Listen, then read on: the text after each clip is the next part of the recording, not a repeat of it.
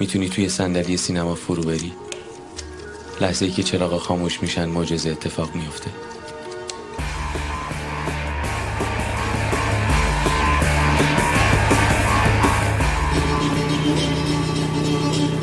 شبی که کامل شد تیم تو جشنواره سی و هفتم اکثر جوایز اصلی رو گرفت. سه تا جایزه برای بازیگراش گرفت، جایزه بهترین کارگردانی گرفت، بهترین فیلم رو گرفت و فیلم محبوبی هم هست در بین عوامل دولتی.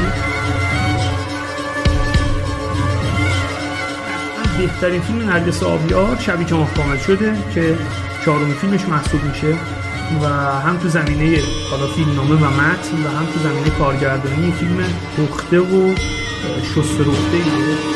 خیلی فیلم سختیه، یعنی کارگردانی این فیلم واقعا کار هر کسی نیست. از این کات میخوره به اون، نمای این نمای اون، وسط اینا چیه؟ یه دیواریه که وسطاش لوله لوله خالیه. بله بله. ای این یه نماییه که اصلا به نظرم اصلا یه پله ده پله از سینما عاشقانه ایران جلوتره و چنین نمای خوشگلی رو ما نداشتیم قبلا. مسئول فرستی در مورد شبی که کامل شد یه نکاتی رو گفت که نمیدونم موقعی که این میره اونو بکشه دوربین با اینو نمیدونم ماه اونجوری نشون میده که این فلان بشه و با قاتل ماه کامل میشه و اینا. من به نظرم این تحلیلایی چون سادیستیک میدونم حقیقتش، من نمیدونم بفهممش. یعنی نشون میده که آقا عشق این آدم رو تبدیل به یه آدم بهتری کرد از اوایل فیلم، ولی ایدئولوژی خشک این شاعر و این عاشق رو تبدیل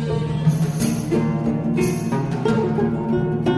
عاشقانم در سینما ایران فیلم تنها دو بار زندگی میکنیم، اولین ساخته بهنام بهزادی، فیلمی که سال هشتاد و شش ساخته شد ولی سال هشتاد و هشت اکران شد. دو سال بی‌مهری به این فیلم. هر جوری برید نگاه کنید ببینید فیلم اولی که ساخته شده رو، این یکی تو پنج تاست حتما به طور قطعی. یکم جلو میریم میفهمیم دانشجو اخراجیه، یکم جلوتر میبینیم سنش هم نگاه میکنیم میفهمیم خورده به انقلاب فرهنگی و داستاناش و از دانشگاه اخراج شده. خب این علت تمام حساسیت‌های بوده که سیستم‌های نظارتی بود. میتونید تصور کنید که رضا آخوندی تا دم مرگ رفته ولی شهرزاد اون رو از مرگ نجات داده و عاشقش کرده و حالا دعوتش کرده که بیاد به جایی که داره و اون بهشتی که برای خودش ساخته.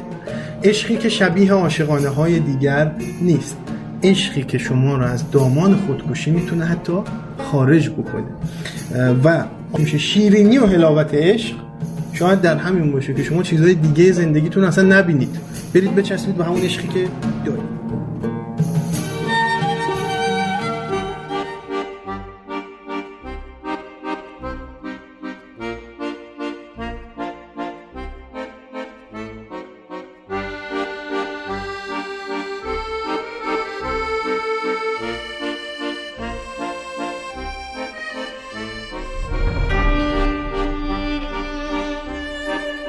مخاطبان و همراهان عزیز، در این قسمت احتمال لو رفتن داستان فیلم ها وجود داره.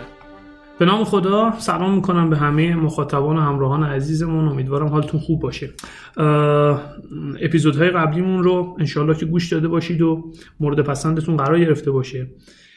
آخرین عاشقانه ایرانی که من و خشایار هر کدوممون میخوایم بهتون معرفی بکنیم و در موردش یکم صحبت بکنیم رو توی این اپیزود خواهید شنید.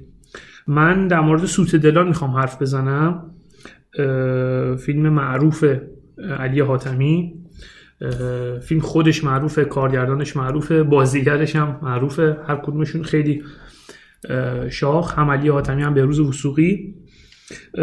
خب طبق روال من میخوام یه صحبتی در مورد کارگردان فیلم داشته باشم. علی حاتمی رو تقریبا فکر میکنم همه ماها میشناسیم و براش احترام خیلی خیلی زیادی قائلیم به خاطر اینکه اساساً کارگردان صاحب سبکیه در سینمای ایران. حالا چه ما با اون سبک حال بکنیم چه حال نکنیم.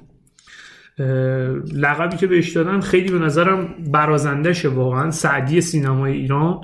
معمولاً این لقبایی که ما میدیم لقبای به درد نخوریه، یعنی یه چیزایی میگیم که یارو تو مخیله خودش هم نمیگنجید که یه روزی همچون لقبی بهش بده.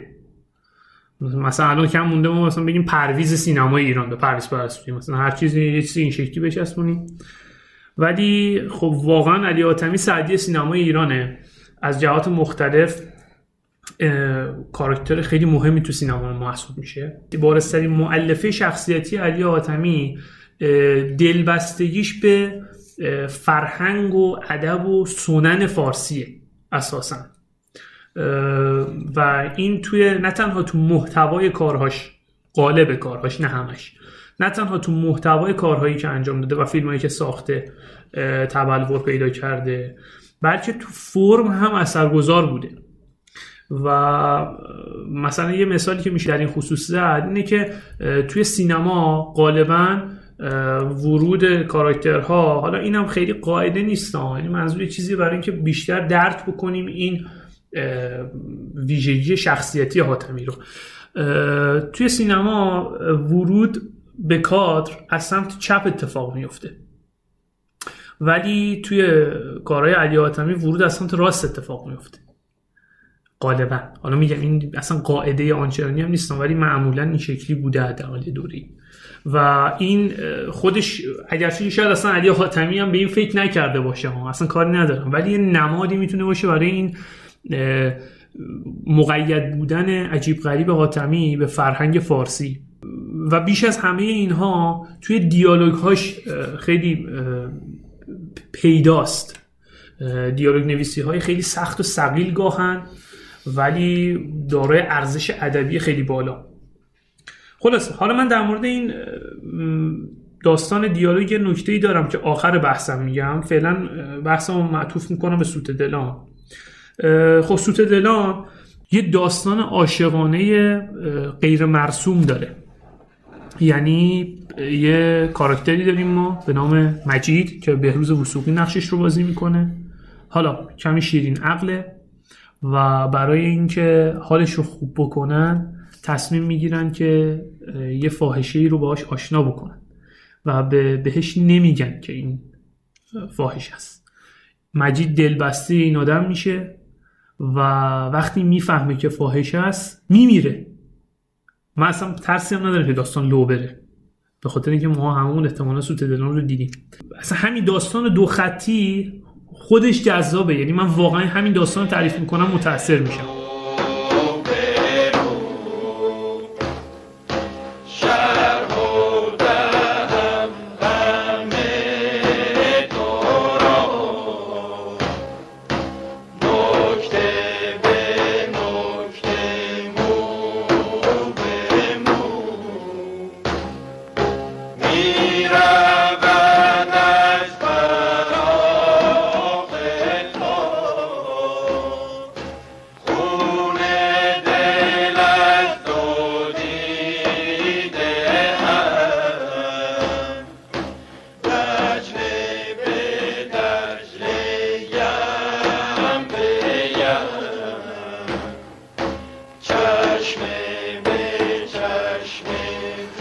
حالا این پرداخت استثنایی علی حاتمی چه در متن چه در اجرا ارزش کار رو واقعا مضاعف میکنه.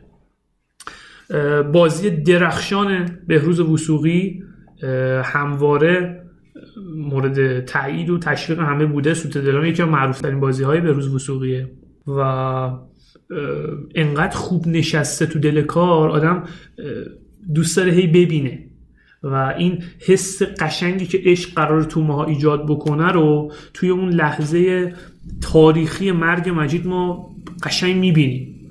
و یه جایی میخوندم خیلی تعبیر درستی هم بود که تراژیک ترین مرگ سینمای ایرانه و واقعا از جهات مختلف این لحظه توی این فیلم اهمیت داره، هم به خاطر پیوندی که پیدا میکنه با بک‌گراند فیلم و اون قصه‌ای که تا الان دیدیم و این بیخبری مجید و پاک بودن و معصومانه بودن این عشق که با شنیدن یه بخش مهمی از واقعیت همش فرو می‌ریزه و اون لحظه دیگه این کاراکتر دلیلی برای ادامه دادن نداره، یعنی این متن توجیه روایی داره.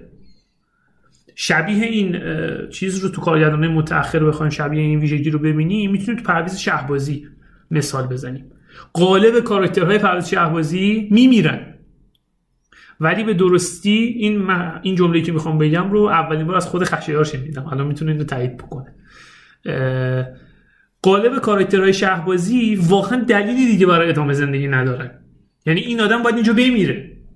آره تصادفی میمیره، مثلا تو دربند میاد دور بزنه، کامیون میزنه بهش، اتوبوس میزنه بهش، آدم میشه میزنه به ماشین میمیره. یاد معروفش تو نفس عمیق و... تو نفس عمیق. هومن سیدی تو طلا. خب این آدم واقعا باید بمیره دیگه، تمام کار خودش رو کرد. یعنی این دیگه مثلا فلسفه‌ای نداره برای ادامه زندگی. خیلی ایراد بهش میگیرن و شهبازی رو که چرا این کارو میکنی و میگن این دست کارگردانه که اومده اینو کشته و فلان و اینا، ولی واقعا یه جایی کاراکتر کاراییشو که انجام میده تموم میشه دقیقا. واقعا برای خودش و بیننده و برای همه تموم اون آدم.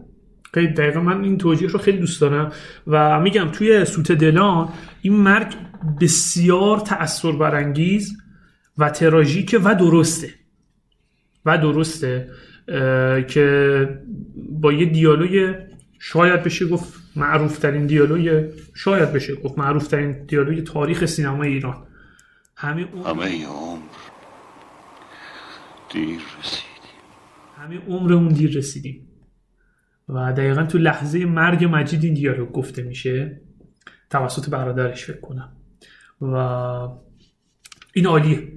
یعنی همه مؤلفه‌های یک فیلم خوب رو سوته دلان داره، همه مؤلفه‌ها رو داره، شخصیت پردازی دقیق،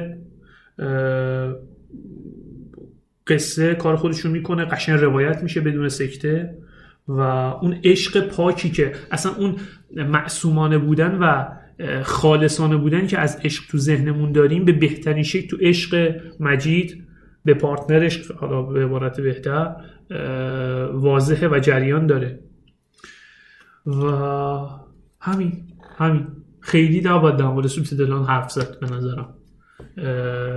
در مورد علی حاتمی خیلی میشه حرف زد ولی در مورد سوته دلان اصلا نباید زیاد حرف زد. باید سوته دلان رو دید واقعا، فقط باید دید و لذت توپ داغونم نمیکنه چش شیطون کرد توپ توپ این مال و منال مفتی همچین هولوگورو تو گلو گیر نیامد.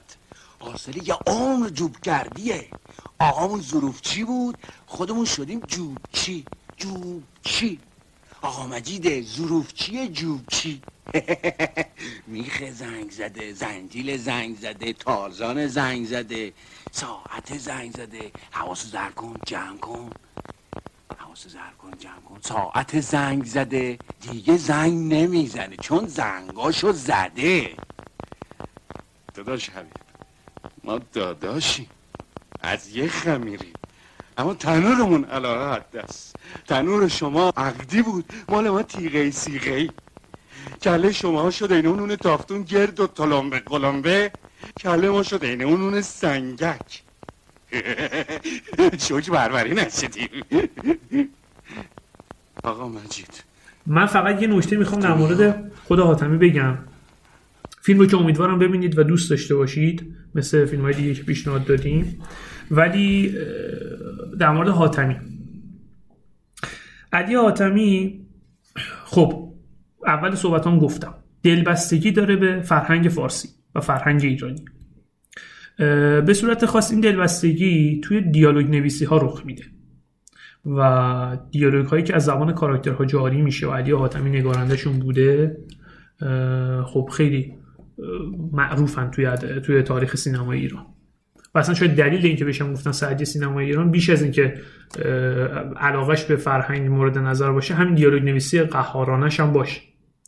منتها یه نکته رو من میخوام توجه مخاطبانم رو بهش جلب کنم و دو تا هدف دارم از این نکته‌ای که میخوام بگم. هدف اولم اینه که سعی کنیم همه آدما رو نقد کنیم، یعنی نگاه نقادانه داشته باشیم به تک تک آدم هایی که میشناسیم، فرقی نمیکنه چقدر دوستشون داریم.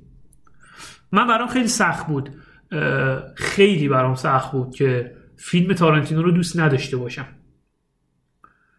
ولی خب من Once Upon a Time این هالیوود رو دوست نداشتم، به نظرم فیلم خوبی نیست، نقدامم بهش وارد میکنم. من برام خیلی سخت بود که فرهادی یه فیلمی بسازه که دوستش نداشته باشم ولی خب دوستش نداشتم، فیلمایی بود. علی حاتمی به خاطر وجوه شخصیتیش خیلی توی سینمای ایران مقدسه به عبارتی، ولی واقعا بیایم از یه طرف دیگه نگاه کنیم به حاتمی، اصلا کاری نداریم، هزار دستان رو میذاریم یه طرف، سوته دلان رو میذاریم یه طرف، هم همشون می... اصلا هیچ کاری بانه، همه اینا درست، همه فیلمایی که ساخته، مادر رو میذاریم یه طرف.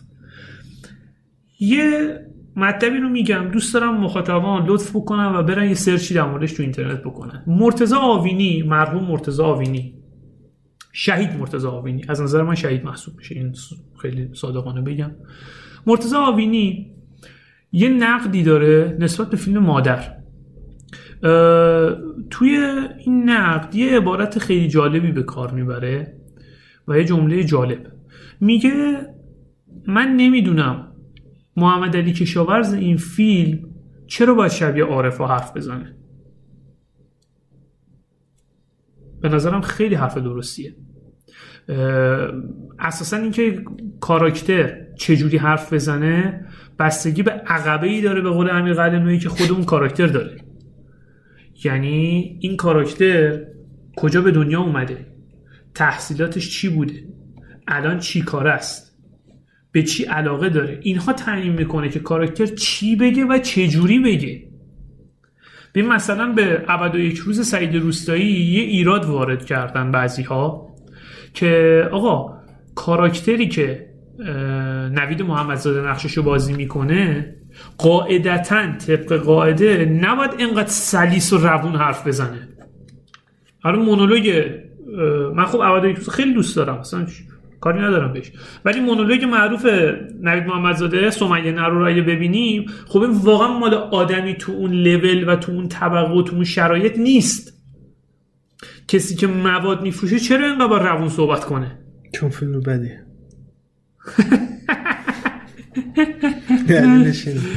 خب این واقعا ایراده دیگه. خب مثلا محمد علی کشاورز تو فیلم مادر چرا باید اینطوری حرف بزنه؟ من بیام تو حرفت اجازه هست؟ من یکم دیگه بگم بعد تو بگم. یا مثلا تو همین سوته دلان و همین دیالوگی که ما گفتیم و واقعا میگم تاثیرگذار، خیلی هم تاثیرگذاره، این دیالوگ به نظر میاد مال مال زبون آدمی که میگدش نیست. یعنی کسی که این دیالوگ رو میگه، یکی این دیالوگ رو گذاشته تو زبونش بگه، مال خودش نیست. همه عمر دیر رسیدیم. انصافا من تا یه دوری فکر کردم مال قیصر امین‌پوره، خدا شاهده، خدا شاهده من فکر کردم اینا قیصر امین‌پور گفته. خب ولی میبینی که نه. یعنی میخوام بگم علی حاتمی یه جاهایی باید بپذیریم به نظرم که سینما رو به عنوان یک وسیله ازش استفاده میکنه. سینما برای علی حاتمی اصالت نداره، یعنی نمیاد تو قواعد سینما قرار بگیره، سینما رو تابع قواعد خودش میکنه و اینجاست که یه سری ضعف‌ها از کارش بیرون میاد که ما به دلیل فضایی که برامون ساختن تا الان جرئت نمیکنیم نزدیکش بشیم. کما اینکه تا یه دوره‌ای کسی جرئت نمیکرد بگه فیلم مسعود کیمیایی بده. حالا کاری نداریم الان شهاب حسینی میاد اینجوری حرف میزنه در موردش که نباید حرف بزنه قاعدتاً، ولی بپذیریم علی حاتمی با همه حرمتی که داره، واقعا با همه عظمتی که تو سینمای ایران داره، ولی این ضعف به کارش وارده. یعنی این چیزی که ما ازش به عنوان ویژگی مثبت یاد کردیم و میکنیم و خواهیم کرد که علی حاتمی همیشه به سنن ایرانی پایبند بوده، اما این یه جاهایی باعث ضعف کارش هم شده از نظر من. حالا بگو تا بعد ادامه بدیم. قبل این که هر فیلمی رو ببینیم باید دنیای اون آدم رو بپذیریم و بدونیم که این فیلم مال این فیلم سازه و المان‌های خودش رو به عنوان یک مؤلف میخواد بریزه تو اون فیلم، و اگر دایره ژانر خاصی رو نداره دلیل نمیشه که اون المان‌ها توش باشه. مثلا هیچ جا هیچ نشونه‌ای از سینمای واقع‌گرایانه یا رئالیسم در دنیای علی حاتمی نیست باید. که شما از کاراکترش هم انتظار داشته باشی به شخصیتشون بخوره حرفاشون. حرفاش به شخصیتش نمیخوره، چون فیلم اصلا دایه رئالیست نه، نمیخواد حرف رئالیستی بزنه، نمیخواد واکاویه اجتماعی بکنه، نه ژانر اجتماعی، نه اصلا اینا نیست. فیلمیست شاعرانه در ستایش مقام مادر. ما چرا باید با چوبی که فیلم فرهادی رو میرونیم با همون چوب فیلم حاتمی رو برونیم؟ دم فرهادی گرم میره، فکر میکنه که کاراکترش تو موقعیت خاص در عالم واقع چی کار میکنه، دنبال مابعضای بیرونی. ما برای فیلم حاتمی نباید دنبال مابعضای بیرونی باشیم، اصلا آدم های حاتمی مابعضا ندارن. نه نه تو بیرون نه نه ببین نه. این به نظر میاد یه انقلاب داره توش. نگاه کن، این که فیلم حاتمی با فیلم فرهادی با فیلم کیمیایی با فیلم بیضایی با فیلم مهرجویی فرق میکنه حرفی توش نیست. تو این که فیلم حاتمی رئالیستی نیست حرفی نیست. حالا کاری نداریم، اصلا اصلا کاری به این نداریم که آیا ما رئالیسم در سینما ایران داریم اساسا یا نه. این خودش یه سوال بسیار بزرگه که کاش یه روزی بشه یه فصل در موردش بریم واقعا، که به نظر میرسه نه دیگه، ما اصلا رئالیسم نداریم تو سینما ایران. کاری ندارم اصلا و ابدا، این ایرادی که وارد میکنم نه ربطی به ژانر فیلم داره، نه ربطی به دنیای فیلم داره و نه ربطی به کارگردانش داره. ببین این یک این دیگه واقعا یک قاعده است در سینما. شما وقتی یه فیلم داری میسازی و شخصیت پردازی میکنی، شخصیت از م... از تو مستقل است. من فیلمنامه نویس وقتی دارم یه شخصیت خلق میکنم، آقا من مثلا دارم میگم بنده مهندس عمرانم که میخوام فیلمنامه بنویسم. مهندس عمرانم، دانشگاه آزاد درس خوندم، علاقه به شعرم دارم برای مثال. خب من حالا میخوام بیام یه فیلم بسازم. من میام یه فیلم میسازم، یه کاراکتری رو تعریف میکنم که خب من من یه داستانی که وجود داره همیشه میگم، میگم آقا شخصیت پردازی که میکنی از لحظه تولد شخصیت رو باید پردازش بکنی. حالا یه بخشیش رو نشون میدی، ولی خودت به عنوان نویسنده، خودت به عنوان کارگردان و بازیگری که میخواد اون نقش رو ایفا بکنه باید همه زیر و بم اون شخصیت رو داشته باشه. عقبش رو بدونه، با چرا عقبه استفاده میکنم، گذشتهش بدونه، برای اینکه بتونه حالش رو در بیاره توی فیلم. حالا سوال اینه، من مهندس عمران دانشگاه آزادی که به شعر علاقه دارم میتونم یه کاراکتری تعریف بکنم که بچه که بوده به جرم حمل مواد مخدر گرفتنش هفت سالگی بردنش کانون اصلاح و تربیت، اونجا هم خلاف زیاد میکرده، خلاصه وقتی آزاد شده افتاده تو کارتل مواد مخدر را انداخته، بعد اینجا تصمیم گرفته بره درس بخونه، دانشگاه آزاد قبول شده، مهندسی عمران یاد گرفته، دوره‌ای که دانشجو بوده عاشق یه دختری شده، اون دختره یه کتاب شعر بهش داده و این علاقه‌مند به شعر میشه. نه برادرم این در نمیاد، این کاراکتر رو اشتباه اصلا نوشتی، اصلا این چیه کاراکتر نفهمیدی. من شخصی من اصلا کاری ندارم که فضای اصلا تردیدی نیست که علی حاتمی دنیای م... دنیای خودش رو داره. فیلم علی حاتمی فیلم علی حاتمیه، کما اینکه فیلم کیارستمی فیلم کیارستمیه، فیلم فرهادی فیلم فرهادیه، فیلم بیضایی فیلم بیضاییه. منتها یه اصلی وجود داره، یه اصلی وجود داره، اینکه این این شخصیتی که نوشته شده و پردازش شده باید همه چیزش به هم بخوره. مثلا من واقعا میگم ببین این هیچ ارتباطی به اون فضاها نداره، شخصیت اشتباه فهم شده، این کاراکتر اینطوری حرف نمیزنه. همون حکایت شعر دوست داشتن من نویسنده برای کارتل مواد مخدره، چون من شعر زیاد دوست دارم یه دیالوگ میذارم که این کسی که سردسته کارتل مواد مخدره یه شعر مثلا. آقا مثال ساده، توی فیلمی از عباس کیارستمی یه زن روستایی در حین دوشیدن شیر گاو یه شعر فروغ فرخزاد میخونه.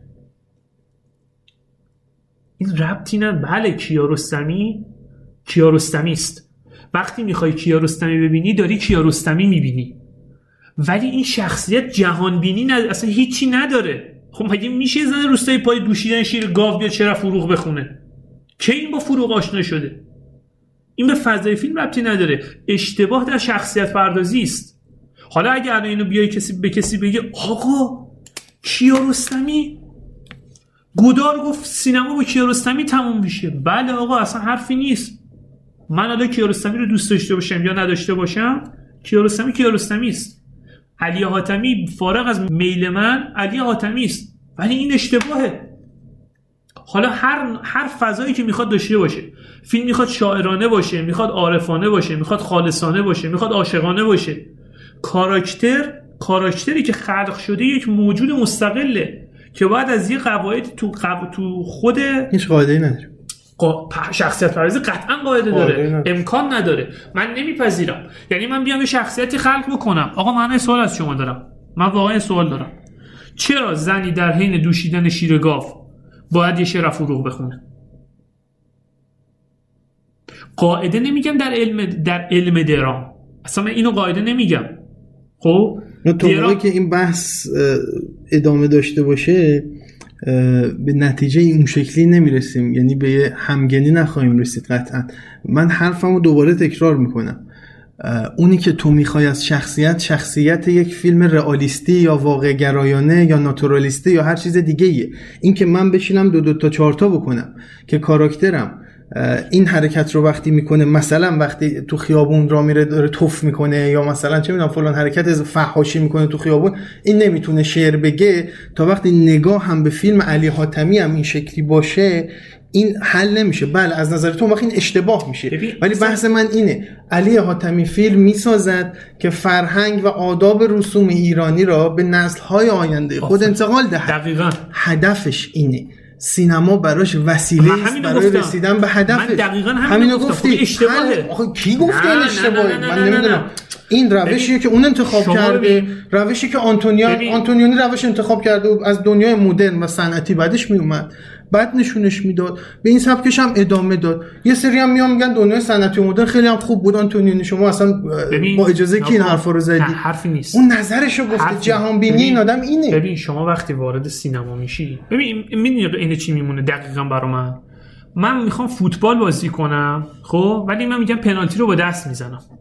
یا فوتبال خب. سینما نیست. فوتبال قاعده داره، فیفا داره، ولی سینما اصلا فیفا نداره، فدراسیون جهانی سینما نداره. سینما مثل هر مثل هر پدیده دیگه‌ای، سینما مثل هر پدیده دیگه‌ای یه الفبایی داره. نمیگم قاعده داره، سینما قاعده نداره ولی الفبا داره. سینما هنر، هنر ذوق، ذوق هم قاعده نداره. تو نمیتونی نه نه نه ببین این خیلی این اصلا از این ور به اون ور طیف رفتنه. تو از آخر داری میری به اول، از اول بیایم به آخر. ذوق باعث ایجاد هنر میشود، هنر یکی از انواعش سینما است. سینما میتونی هر چی دلت خواست بسازی. نه, نه, نه دیگه سینما هر چی دلت خواست بسازی نمیشه. ببین توی سینما یه سری شما نمیتونی سینما رو وسیله داشته باشی. ساده بگم نپیچونمش، شما وقتی وارد سینما میشی باید یه سری چیزها رو بپذیری، الفبای کار رو باید بپذیری. نمیگم قاعده. شما وقتی داری یک فیلمی میسازی که داره یه قصه ای روایت میکنه، ولو اینکه اون فیلم رئالیستی باشه، سورئالیستی باشه یا هر ژانری اصلا داشته باشه فرقی نمیکنه، شما توی اون فیلم داری یه کاراکتر خلق میکنی. کاراکتری که تو خلق میکنی نه به خاطر الز... نه به خاطر دراماتیک بودنش، به خاطر اینکه داری کاراکتر خلق میکنی، یعنی شخصیت. من حسام شخصیت دارم، خشایار شخصیت دارد، در عالم واقع. حالا گوش کن، الان میگم شخصیت الان میگم. شما داری یه شخصیت خلق میکنی ولی تو یک فضای سورئالیستی. ببین شخصیت تو نگاه کن، من میام یه فیلم سورئالیستی مثال میزنم خب به نام جاده مالحالت مال آقای دیوید لینچ. یه فیلم رئالیستی مثال میزنم به نام جدایی نادر از سیمین، حالا اگر این رو این شکلی رئالیسم بدونیم یا نه.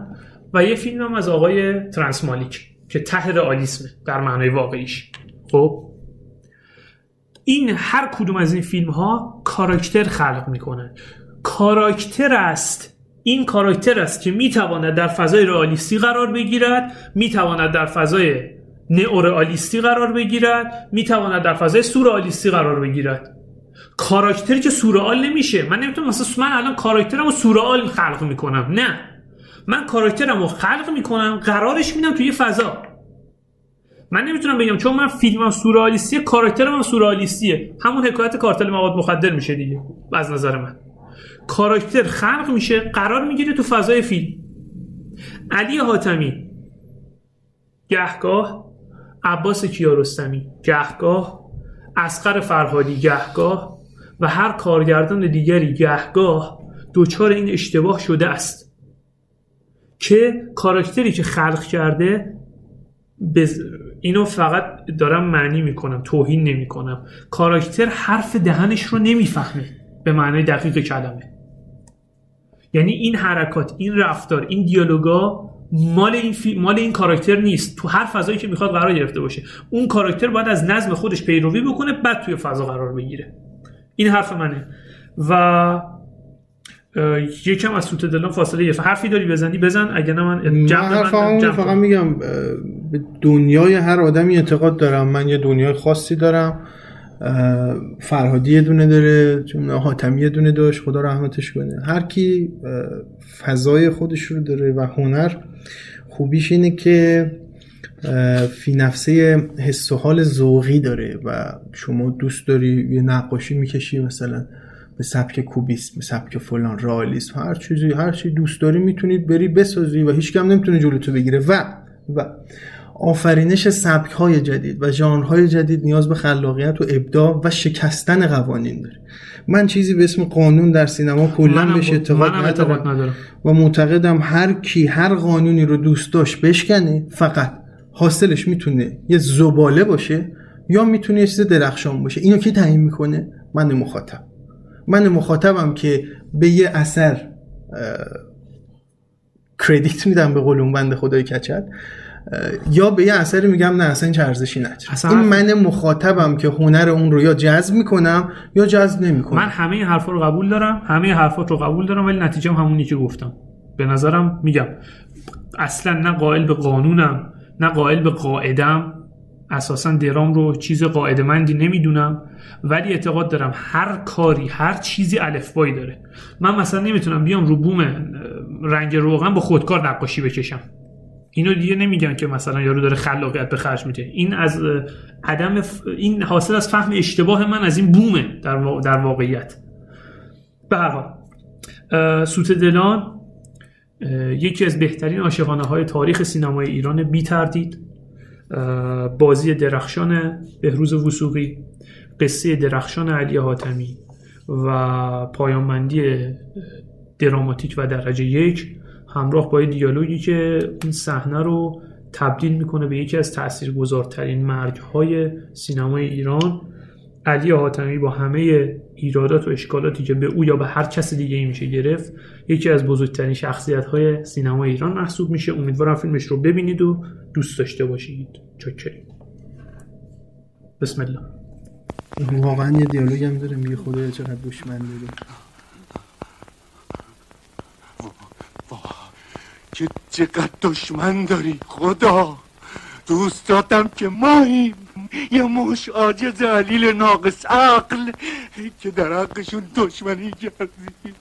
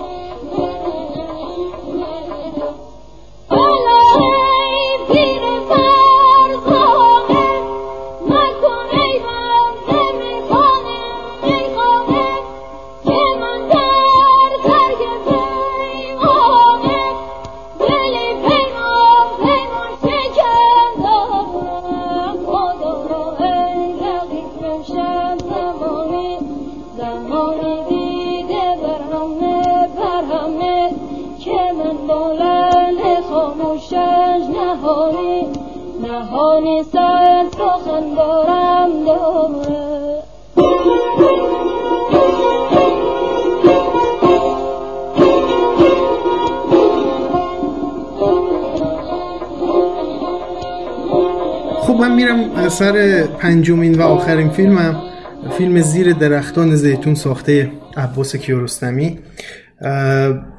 شاید در نگاه اول بگیم مثلا عباس کیارستمی کلا عاشقانه ساز نیست یا سینماش ربطی به چیزهای عاشقانه نداره، ولی این یکی خب عاشقانه است. تمی جاری در سینمای عباس کیارستمی از ابتدا تا انتها، خدا رحمتش بکنه، اون علاقه است که به زندگی داره، اون فازی است که روی مرگ و زندگی و این دوراهی داره که تو قالب فیلماش این مسئله رو بهش میپردازه. حالا چه تو طعم گیلاس که به طور بارزترشه، چه تو باد ما رو خواهد برد که اون تقابل مرگ و زندگی رو به خوبی به تصویر میکشه. عباس کیارستمی سینماش کنده، سینماش شاید اون ریتم و ضرب آهنگی که یه مخاطب امروزی از سینما انتظار داره رو نداشته باشه. ما ها عادت کردیم بشینیم پای فیلمایی که هالیوود بهمون میده، یکم ریتم تند و اکشن و پرسرعت و کات‌های سری سری و شاید هر نما رو ما پنج ثانیه ده ثانیه بیشتر نبینیم، ولی تو سینمای عباس کیارستمی ما ده دقیقه پلان سکانس داریم، ده دقیقه کات کلا نمیخوره و این خب برای مخاطب در نگاه اول شاید خیلی پس‌زننده و دموده باشه و به نظر برسه این آدم اصلا به روز فیلم نمیساخته، ولی حقیقت اینه که خب وقتی داری راجع به یه مفهوم بزرگی مثل زندگی صحبت میکنی، زندگی کنده، زندگی ما در طی روز غذا میخوریم، پا میشیم، میریم، هیچ تندین ما قاچاقچی و قاتل و اینا نیستیم که زندگیمون خیلی اکشن و فرز و تند و سری باشه. ما همون آدمای نرمالی هستیم، زندگیمون هم یه دوربین بذارن یکی مثلا تماشا کنه خیلی رقت انگیزه اصلا، یعنی خیلی کند و دست و پاگیره. زیر درختان زیتون از مجموعه آثاری از به اسم سگانه کوکر یا کوکر که راجع به زلزله و حوادث پس از زلزله بوده. این سگانه هم خب خیلی به زندگی و جریان داشتن زندگی و پویایی زندگی اشاره داره. تم کلی رو فقط میگم، تم کلی رو بگم یعنی کل فیلم گفتم. فیلم ها عباس کیارستمی یه خط داستان دارن، ولی اون پردازش، اون نحوه رسیدن از مبدأ به مقصده که شاید جذابش بکنه. یه خطش اینه، حسین طاهره رو میخواد، بهش نمیدن، میگن خونه نداری، زلزله میاد، همه بی خونه میشن، حالا میره میگه طاهره رو بدید به شما، هم خونه ندارید، من هم خونه ندارم. بحث اینه که حسین خب به عنوان آدم بیچاره است قبل زلزله، یعنی دخترها رو بهش نمیدن، عاشق دختره است، هر کاری هم میکنه نمیشه، ولی زلزله که یه چیز مرگاور و دردناک و بسیار تأسف برانگیزیه، کیارستمی میاد نگاهش رو به زلزله عوض میکنه. یعنی نگاهی که من به زلزله دارم یه حادثه تلخه، ولی کیارستمی میگه همین حادثه تلخ هم در درونش زندگی باز هم جریان داره. جریان زندگی اینه که حسین میره و میخواد که به طاهره برسه و برای این هدفش هر کاری میکنه.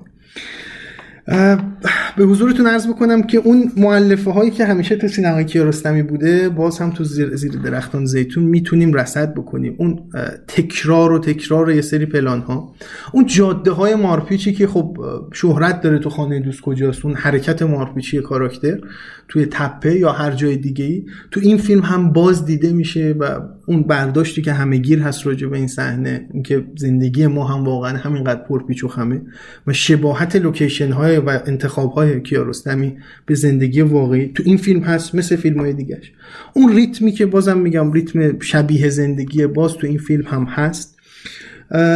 شاید انتظاری که مخاطب داره از زیر درختان زیتون اینه که شبیه بقیه فیلم‌های کیارستمی هم باشه. این المان‌ها رو گفتم، شبیه هست آره، ولی همین عشقه که عشق زمینی زن و شوهریه که این فیلمو از تمام فیلم‌های قبل و بعدش جدا میکنه.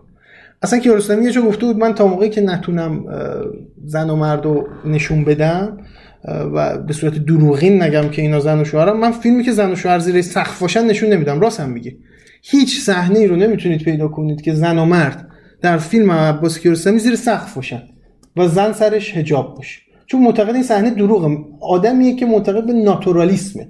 ناتورالیسم مرحله افراطی تر از رئالیسمه. رئالیسم میگه من آنچه در واقعیت وجود داره رو واسازی میکنم، ناتورالیسم میگه من اصلا دیگه سر کوچکترین چیزا هم باهاتون شوخی ندارم. ناتورالیسم موسیقی رو حذف میکنه، در صورتی که فیلم رئالیستی میتونه موسیقی داشته باشه. در سینمای عباس کیارستمی فیلم ها موسیقی ندارند، انتها داره ها، اونو میذارم کنار.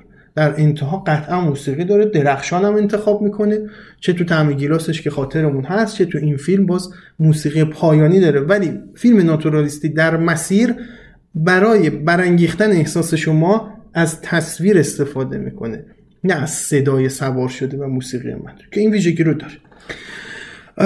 فاز ناتورالیستی تا جایی پیش میره که میگم به حسب خیلی از اتفاقات دیگه اونجر میشه و بازم هر جا ما حسین و طاهره رو تو فیلم میبینیم زیر سقف نیستن، یه جایی مثلا این دوتا رو خیلی میخواد به خونه نزدیک کنه، تو تراس، سقفش تراسه که تراس هم سقف داره ولی کنارش بازه، باز زیر سقف نرفتن. این اصرارش به واقع گرایی افراطی رو در واقع اینجا هم حفظ کرده. به حضورتون عرض بکنم که این افتخارات فیلم زیر درختان زیتون مثل بقیه فیلم‌های عباس کیارستمی، خب اصولاً فیلمساز جهانی وقتی فیلمی میسازه تو جشنواره‌های جهانی پذیرفته میشه و توجه میشه بهش. این فیلمش هم خب کاندید و نامزد نخل طلا شد ولی نخل طلا رو کسب نکرد، جز پنج نامزد نهایی شد. تو جشنواره‌های دیگه‌ای بود که حالا تو شیکاگو و برگامو اینا جوایز مهم و درخشانی گرفت، ولی اتف... مهمترین اتفاق این فیلم طبیعتاً نامزدی برای نخل طلا بود. شاید عجیب باشه برامون امروز بدونیم که عباس کیارستمی میراماکس پشت فیلمش بوده، توزیع کننده فیلمش میراماکس. میراماکس هر فیلمی رو نمیره برداره پشتش وایسه. الان ما تازه تو پنج شش سال اخیر، ده سال اخیر به سبب ظهور اصغر فرهادی تازه تازه داریم یه سری اسم جهانی میشنویم، ولی حواسمون نیست که بیست سال قبل عباس کیارستمی با چه تهیه کننده و چه پخش کننده هایی کار کرده بود.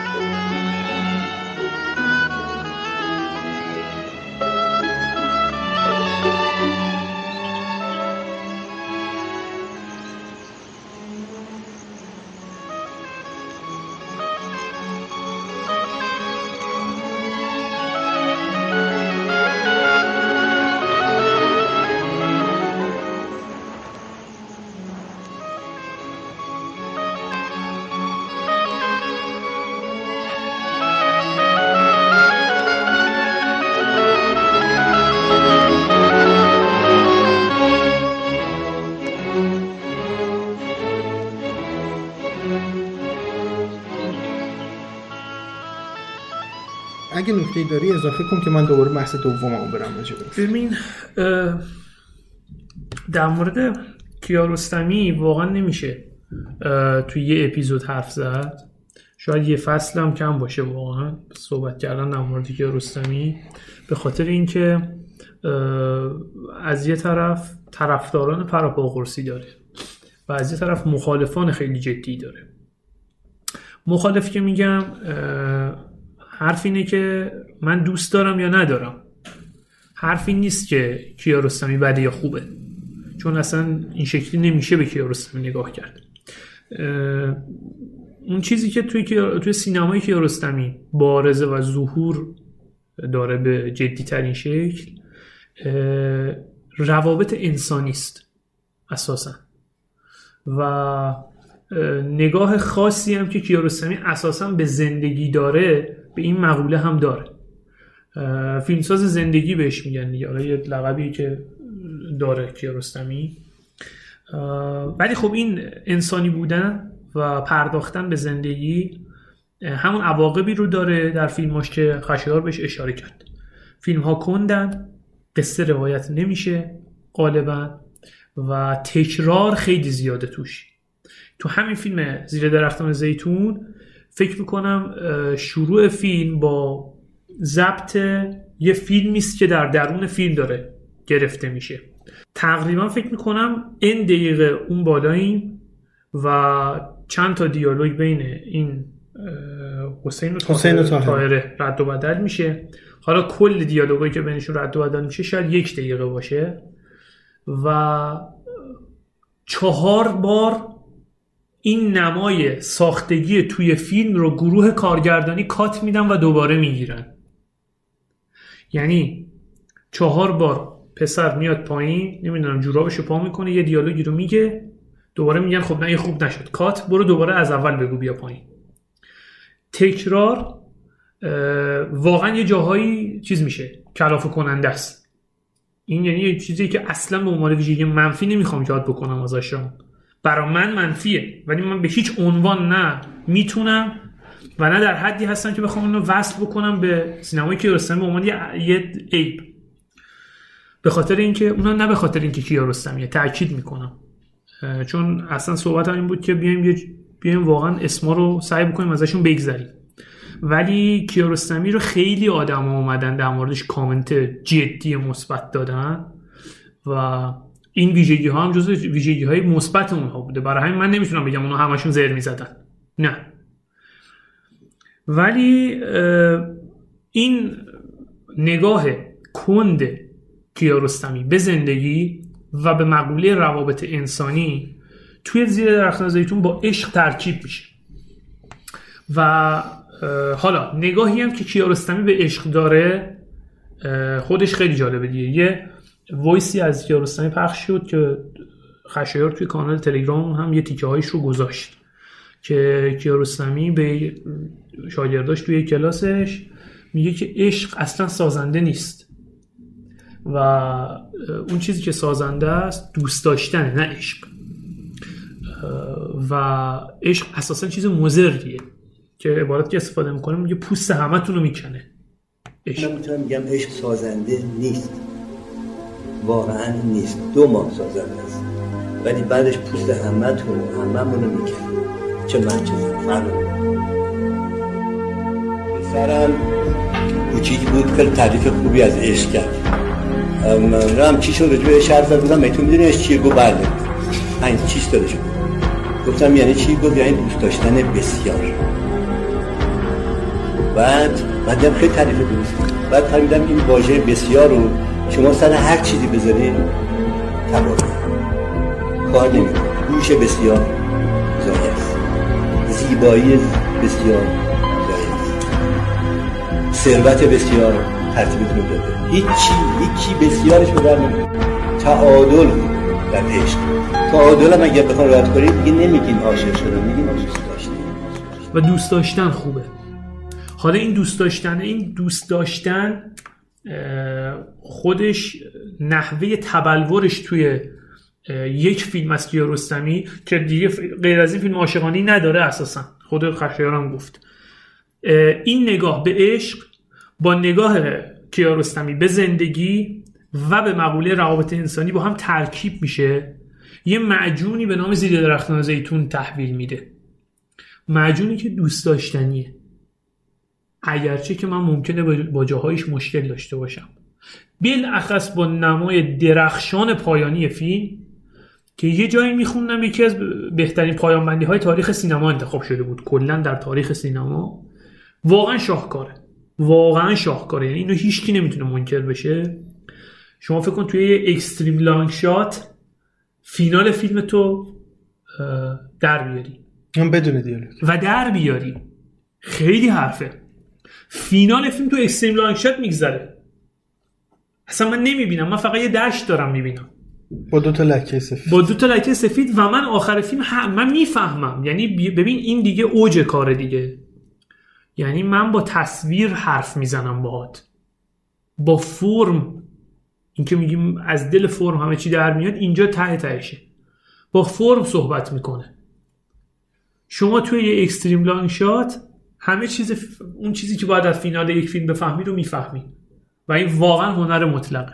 میگم این ترکیب چندگانه از نگاه کیارستمی توی این فیلم وجود داره و به نظرم نمیگم فیلم خیلی جذابیه، نه، برای یه سری آره خیلی جذابه، برای یه سری هم ممکنه جذاب نباشه، ولی در هر حال فیلمی است که باید دیده بشه. راجع به زیر درختان زیتون باز صحبتی که میخوام بکنم راجع به زن اسیری یا بانوی اسیری با سه سه نقطه، بحثی که راجبش هست اینه که ما معمولاً با زنان اسیری مواجه هستیم که دست نیافتنی هستند. به چه خاطر دست نیافتنی هستند؟ یا جذابیت ها و زیبایی های خیلی خاصی دارن و به معشوقشون بی‌توجهی میکنن، یا از نظر ذهنی یه کاراکتر خیلی خاصن و از نظر روحی چیزای عجیب غریبی به شما میدن که دست نیافتنی میشن. ولی طاهره هیچ کدوم از اینا رو نداره. ولی اون عشق اسیری و زن اسیری هست. این نگاهه که باز میگم کیارستمی زندگی رو میاره تو پایین ترین سطح ممکنش هم به شما نشون میده. یعنی میگه فکر نکنید قراره عشقا همه روشن فکری و اینجور چیزا باشه. این عشقی که ساده ترین شکل ممکن در یک روستا جریان داره، عشقی که دوتا نابازیگر دارن بازیش میکنن، حسین و طاهره اصلا بازیگر نیستن، دوتا روستایی هن، ساکن همون روستا هن. و کیارستمی میره سراغشون و ازشون بازی میگیره و بازی‌های طبیعی هم میگیره که بخوابه روی ریتم فیلم. آره این نکته وسط حرفت بگم، ببخشید، این که میگه این دقیقاً این نگاهی که به عشق داره به عنوان یک پدیده انسانی است و چون روابط انسانی اساساً تو سینمای کیارستمی به ساده ترین شکل بروز پیدا میکنن، این عشق هم به ساده ترین شکل بروز پیدا میکنه. یعنی اصلا خبری از پیچیدگی هایی که توی تنها دو بار زندگی میکنیم داریم یا پیچیدگی هایی که تو تدامس داریم یا تو شبهای روشن اتفاق میفته اصلا اینجا از اون از اون حرف خبری نیست. اساسا خالصترین و ساده ترین و کفترین نوع ممکنه، چون اساسا روابط انسانی تو سینمای کیارستمی همینه، روابط انسانی خیلی ساده است. شما تو اون شاهکار، اون قسمت شاهکاره، من اصلا تمهیدی لفظ دوست ندارم، اون قسمت شاهکاری که پیرمرده داره حرف میزنه، ته تهشه دیگه رفته بودم آقا خودکشی بکنم، یه توت من اینقدر عوض کرد، یه توت که شما حساب نمیکنی. آقا دنیا جوری دیگریه، دنیا وقت دیگریه، تو عوض کن فکر تو، دنیا رو عوض کن، خوش ببین همه چرا. میگه ببین ببین اصلا نگاه کن از چی به عنوان ارزش زندگی یاد میکنه. عشقم برای کیارستمی همینه، به همین سادگیه و این سادگی است که زیر درختان زیتون رو جذاب میکنه. ببخشید تو نه خیلی عالی. مرسی. یه سکانسی داره حسین هی داره با طاهره حرف میزنه، هی حرف میزنه، هی حرف میزنه، چرت و پرت هم میگه، یعنی اصلا جملاتش سر و طعم نداره. بعد فلاسکو گرفته دستش، طاهره هم داره همینجوری از این تپه ماننده میره بالا، هیچ توجهی به حسین نمیکنه، انگار اصلا این وجود نداره. همون عشق اسیری که زن اسیری که میگم همون. آقا میره میره این فلاسکو گرفته دستش، میگه آقا تو رو خدا بیا زن من شو، اینجوری میشه اونجوری میشه. بعد آخرش میگه ببین من به خاطر خودت میگم بیا زن من بشی. اصلا این نگاه طنازانه کیارستمی اینجا هم هست، یعنی توی طعم گیلاس بود، توی چیزم، حتی تو کلوزاپ هم دارتش، حتی تو این فیلم متأخرش هم، فیلم آخرش هم داره. زندگی رو با تمام نکاتش نشون میده. زندگی عشق داره، زندگی سختی و پستی بلندی داره، زندگی ممکنه یه بابا بزرگی داشته باشه که بزنه تو گوش آدم تو خانه دوست کجاست، یه بابا بزرگ عصبی وحشی که اون بچه مظلوم بنده خدا رو اونجوری سر کار میذاره به خاطر یه سیگار. زندگی همه اینا رو داره و کیارستمی یه قسمتش رو نمیگیره و بگه نه زندگی این شکلیه. زندگی طنز داره، شوخی داره، بالا پایین رفتن داره، به عشقت بخوای برسی ممکنه پدرت در بیاد، هر حرفی هم بزنه آخرش هم راضی نشه. خانمه رو برای کجا میخواستین؟ با اون با خودش کاری ندارم، یه پلان برای دخترش دارم سر چشمه، اگرم نشد یه فکر واسه یه حسن آقا دارم. چی میگی حسن آقا؟ اونا با درد من نمیخورم. چرا؟ دختر قشنگی بود. قشنگیش بخور سواده، سواد ندارم. از کجا فهمیدی سواد نداری؟ اونا کلی هم سواد ندارم.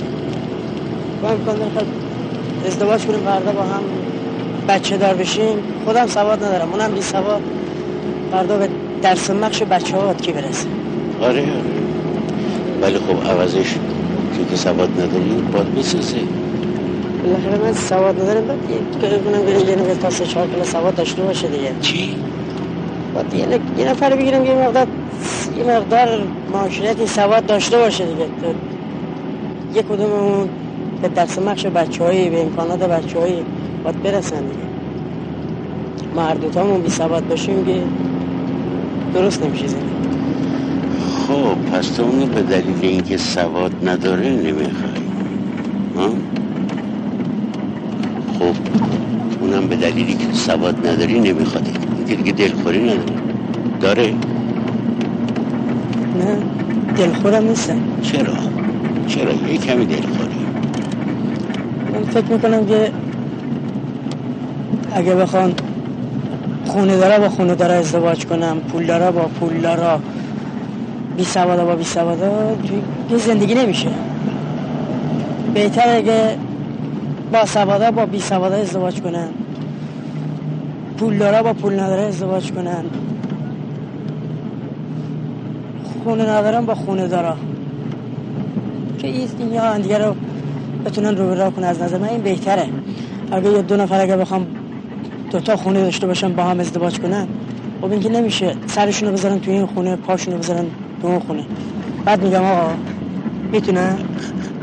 نمیتونن، ولی میتونن یه خونه رو پاشون دراز بکنم، اون یکی رو اجاره بدم. نمیتونم. از عشق خودم به کیارستمی نمیتونم نگم، خواستم آخرش اینو بگم. همه این فیلم هایی که بررسی کردم برام خیلی عزیز بودن، اینو گذاشتم آخر چون ارادت شخصی و قلبی به عباس کیارستمی دارم. هر چند وقت یه بار سر مزارش میرم و در واقع میشه گفت جزوی از کاراکتر من شده اصلا عباس کیارستمی. الانم راجعش صحبت میکنم با بغض دارم صحبت میکنم، چون کسی بود که از رفتنش غصه دار شدم و اشک ریختم و الانم که الانه تحت تاثیر نبودن این آدم توی زندگی اطرافم هنوز قرار میگیره. عاشقانه ها رو صحبت کردیم، من دیگه حرفی راجع به عاشقانه ها ندارم، فقط میخوام یه جنبندی بکنم، بعدش جنبندی تو رو میشنوم. عاشقانه هایی که من بررسی کردم به هیچ وجه عاشقانه های کلاسیک عادی و روتینی نبودن و دائما از توش عشقایی در میومد که شبیه عاشقانه های هالیوود و سالهای هزار و نهصد و چهل پنجاه و شصت نیست و هیچ شباهتی شاید به گام ویت ویند، برباد رفته، تایتانیک، خب اینا رو ما میشناسیم به عنوان عاشقانه دیگه، از بچگی با اینا بزرگ میشیم، به ما میگن عاشقانه تایتانیکه. خب این فیلمایی که ما انتخاب کردیم هیچ ربطی به تایتانیک ندارن، هیچ ربطی به برباد رفته، هیچ ربطی به کازابلانکا نداره. اگر اون طیف عاشقانه رو میخوایم تو لیست ما نمیگنجیم. حقیقتش ما عاشقانه هایی رو وارد بازی کردیم که یه بداعت، یه نوآوری داشته و ترکیب ژانر بوده، یعنی غالباً دو یا سه یا چهار ژانر حتی با هم ترکیب شده. فیلم نرگس آبیار سه تا چهار تا ژانر داره و تو همشون هم موفق ظاهر میشه. یا فیلم به حضور شما عرض بکنم برنگ ارغوان، فیلم تک ژانری نیست، فیلم سه یا چهار تا ژانر رو با هم قاطی کرده و برنگ ارغوان از توش در اومده. پس این عاشقانه ها نگاه‌های خاصی دارن و عشقشون عشق متعالی‌تر و خاص‌تر و متفاوت‌تر است. امیدوارم این لیست ما رو گوش بدید، امیدوارم فیدبک هاتون رو به ما بدید، چه نکته منفی چه نکته مثبت، هر جفتش برای ما عزیزه و دوست داریم که به ما بگید اصلا بهتر بشیم، قوی‌تر بشیم. شاید یه چیزی از دل این داستانا در اومد که ما سیزن بعدیمون رو بیشتر به شما و سلیقه شما و علاقه شما نزدیک کردیم. من میشنوم جنبندی. مخلصیم. توی یکی از اپیزودون فکر کنم اپیزود دوممون یه صحبتی من کردم، گفتم که سینمای ایران اساساً یه سینمای شاعرانه است و این شاعرانگی وقتی به عاشقانگی تبدیل بشه یه اثر متفاوتی خلق میکنه از اون چیزی که ما به عنوان عاشقانه تو ذهن داریم. من تو همه فیلمایی که انتخاب کردم بجز البته شبی که کامل شد که به نظرم باز در در ظاهر این رو نداره ولی در باطن این مفهوم رو میرسونه، توی فیلمایی که انتخاب کردم بیشتر هدفم این بود اون جنبه‌ای از عشق نشون داده بشه که ما رو تبدیل بکنه به یه آدم بهتر. یعنی همونطوری که سید رضا طلاومس استاد شبهای روشن تبدیل به یه آدم بهتر میشن، به نظر من اون خالص شدنه تو مجید سوته دلان هم اتفاق میفته، توی چند متر مکعب عشق هم اتفاق میفته. یعنی در روند این عاشق شدن اینها آدم‌های بهتری میشن. شبی که کامل شد اگرچه این مفهوم رو در ظاهر نمیرسونه ولی پیام نهاییش همینه. اصلا ادب از که آموختیه از بی ادبان دقیقاً برعکس یاد میگیره، همین شکلیه. حتی درخت گلابی منم هم همین مشکل رو داره ها، یعنی مشکل که نه داره اینجوری حرفشو میزنه، میگه آقایی که به خاطر سیاست ورزی ها و دنباله فلانی رفتن ها عشق تو از دست دادی، تقصیر توئه. عشق میتونه تو رو کامل کنه. الان عقیمی چهار خط نمیتونی بنویسی، اگر دنبال عشقت میرفتی چهار خطت میشد چهل خط. حتی اینم خودش جای بحث داره، واقعا جوریه احتمال داره. ولی در مجموع امیدوارم که سیزن خوبی شده باشه و ازش لذت برده باشید. یه نکته رو بگم، ما توی این جمعی که داریم برای شما کار میکنیم و حالا هر از گاهی اپیزودی میدیم، چه در قالب فصلهامون چه در قالب نمای نزدیک، یه اعتقادی داریم، واقعا اعتقاد داریم، اصلا و ابدا نه تعارفه نه شکست نفسیه نه هیچ چیز دیگه. ما اعتقاد داریم که کارمون به عنوان یک اثر انسانی دارای اشکالات، یعنی ما وقتی میگیم آقا علی حاتمی ممکنه کارش اشکال داشته باشه، کار ما قطعا اشکال داره. یعنی اون که علی حاتمی بود میگیم اشکال داره، کار ما که دیگه جای خود داره. اون چیزی که واقعا از شما درخواست میکنیم اینه که ایرادات و اشکالاتی که از کار ما به ذهنتون میرسه رو با ما در میون بذارید. حتما ما انصافا وقت میذاریم برای رفع اون ایرادات. ما توی فصل اول یه ایرادی داشتیم، چیزی که فکر میکردیم خودمون ایراد نیست. ما فکر میکردیم که چون قرار فایت کنیم با هم تو زمینه سینما، پس اگه وسط حرف هم بیایم اشکال نداره، چون قرار درگیری با هم داشته باشیم.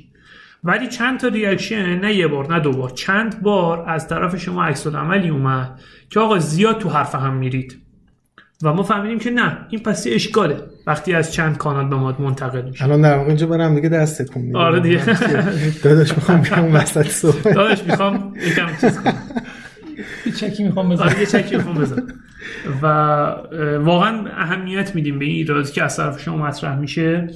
امیدوارم که خوب بوده باشه مجموعه کارمون و امیدوارم که نظرات منفیتون رو حتما با ما در میون بذارید.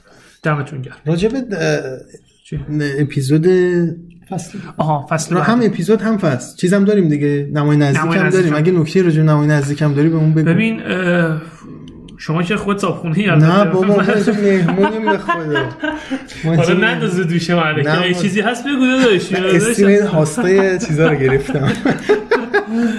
ولی ما انشاءالله دو تا اپیزود برای شما خواهیم داشت در قالب نمای نزدیک که این رو تو حد فاصله اول اردیبهشت تا بیست اردیبهشت سعی میکنیم به مرور چهارشنبه ها به دستتون برسونیم و انشاءالله اوایل خرداد اولین اپیزود از فصل چهارممون منتشر میشه که به واسطه یعنی به یمن نام آقای عباس کیارستمی که یه دوره‌ای خارج از ایران زندگی کرد، خارج از ایران فیلم ساخت، وصلش کردیم در واقع این فصل رو به فصل بعدی و فصل بعدی در مورد سینماگران خارج نشینمون صحبت میکنیم. نه همشون، حالا اونجا توضیح میدیم قشنگ براتون، یه سریاشون که فکر میکنیم از نظر ما اثرگذاری بیشتری داشتن و مهمتر و مؤثرتر بودن رو بررسی میکنیم، کارنامهشون رو،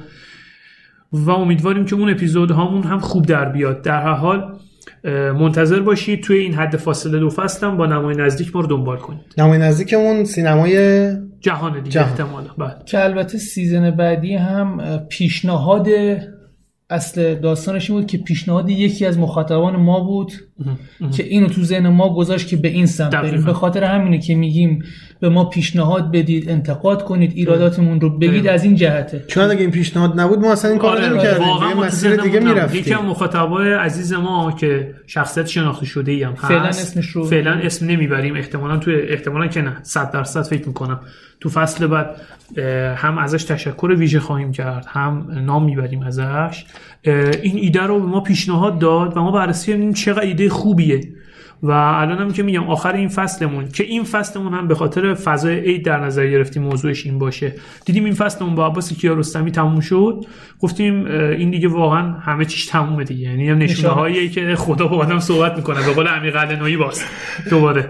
و یه نکته دیگه از قضا همین شخصیت که با ما این پیشنهاد داد توی فصل یک و فصل دو کلی ایرادات اساسی از ما گرفت که ما واسه بهتر شدن دقیقاً یه خورده شاید اولش برامون سنگین بود دقیقا. که همچین ایراده بزرگی گرفته بشه، ولی ما سعی کردیم به سمت بهتر شدن بریم و رفع کنیم. من اصلا من اصلا اینقدر مؤدب شدم به خاطر ایرادی بود که همین کاراکتر رو من گرفت. بنا من آدم خیلی بددهنی بودم قبل از این. الانم یه نشانه‌ای هنوز نه تو پادکست میگم الان که من کلا آدم بی‌ادبیه. ما لذت می‌بریم از شما. ما استفاده می‌کنیم. دمتون گرم. ان شاءالله که خوب و خوش باشید و بهتر کنید همیشه. مخلصیم.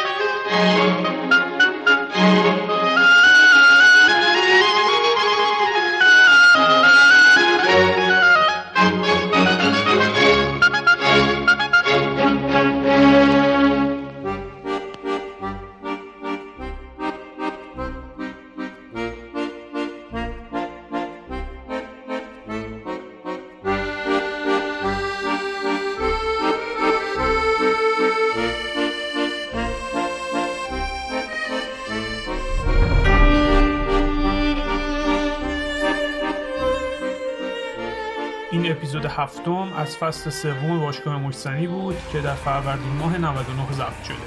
خوشحال میشیم اگر اون رو دوست داشتید با دیگران هم به اشتراک بگذارید، ما رو در شبکه‌های اجتماعی دنبال بکنید و منتظر اپیزودهای بعدیمون باشید.